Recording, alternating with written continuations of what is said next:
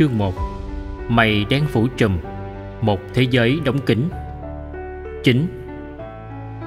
Không tham vọng làm một phân tích toàn triệt hay nghiên cứu mọi khía cạnh trong kinh nghiệm hiện thời của chúng ta.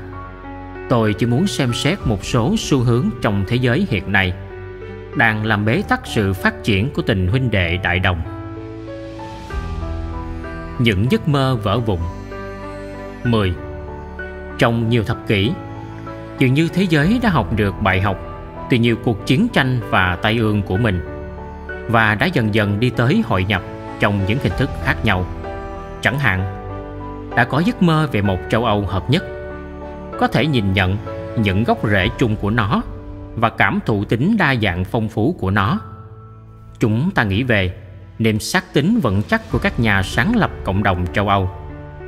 Họ đã hình dung một tương lai dựa trên khả năng làm việc với nhau để nối kết những sự phân hóa, thúc đẩy hòa bình và hữu nghị giữa mọi dân tộc trên lục địa này.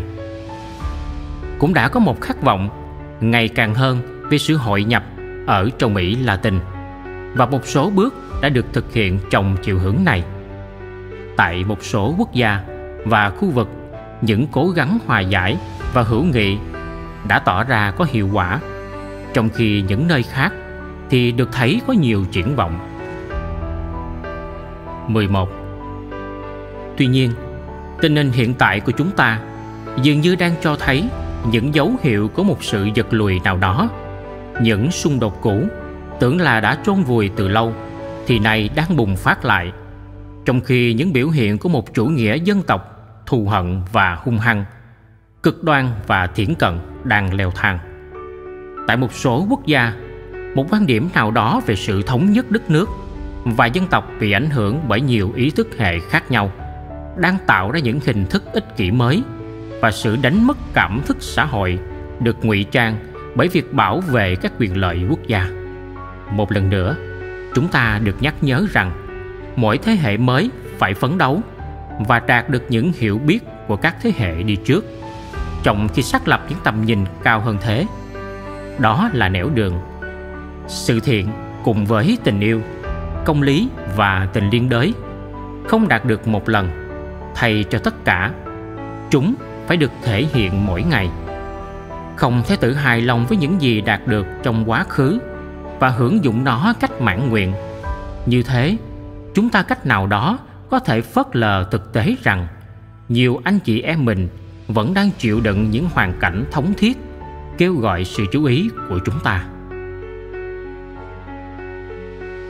12 Mở ra với thế giới là một thành ngữ được tuyển chọn bởi lĩnh vực kinh tế và tài chính, và nay được dùng cách chuyên biệt để chỉ sự mở ra cho các lợi ích của nước ngoài, hay cho sự tự do của cường quốc kinh tế trong việc đầu tư mà không bị cản trở hay những rắc rối tại các quốc gia.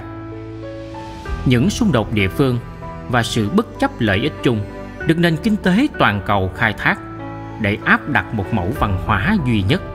Thứ văn hóa này hợp nhất thế giới nhưng phân rẽ các cá nhân và các dân tộc. Vì khi xã hội trở nên toàn cầu hóa hơn, nó làm cho chúng ta trở thành những người hàng xóm nhưng không làm cho chúng ta thành anh em.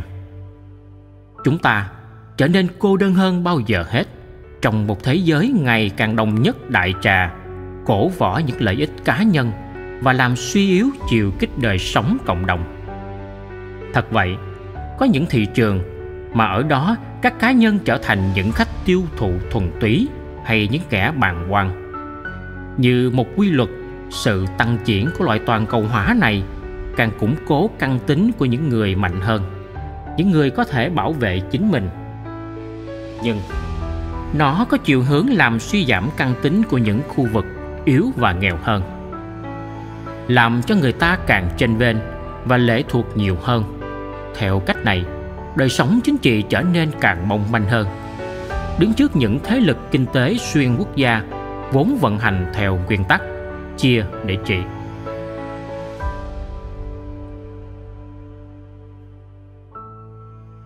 Sự kết thúc của ý thức lịch sử.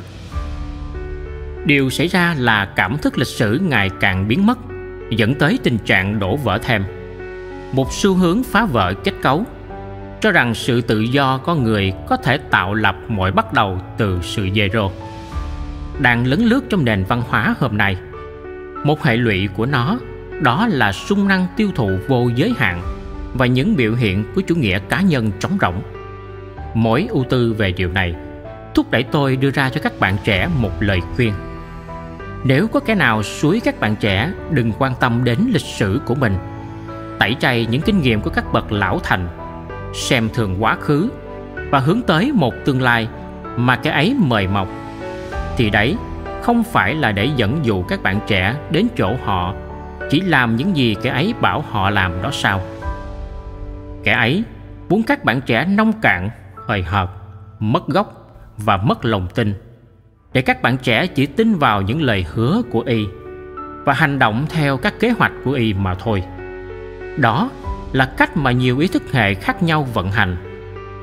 Chúng hủy diệt hay làm phân rã mọi sự khác biệt để chúng có thể thống trị mà không bị phản đối. Nhưng để làm như thế, chúng cần những người trẻ xem thường lịch sử, những người vứt bỏ các kho tàng nhân bản và tâm linh thừa hưởng từ các thế hệ đi trước, và là những người không ý thức gì về mọi sự đã xảy ra trước mình. 14 Đấy là những hình thức mới của thực dân văn hóa.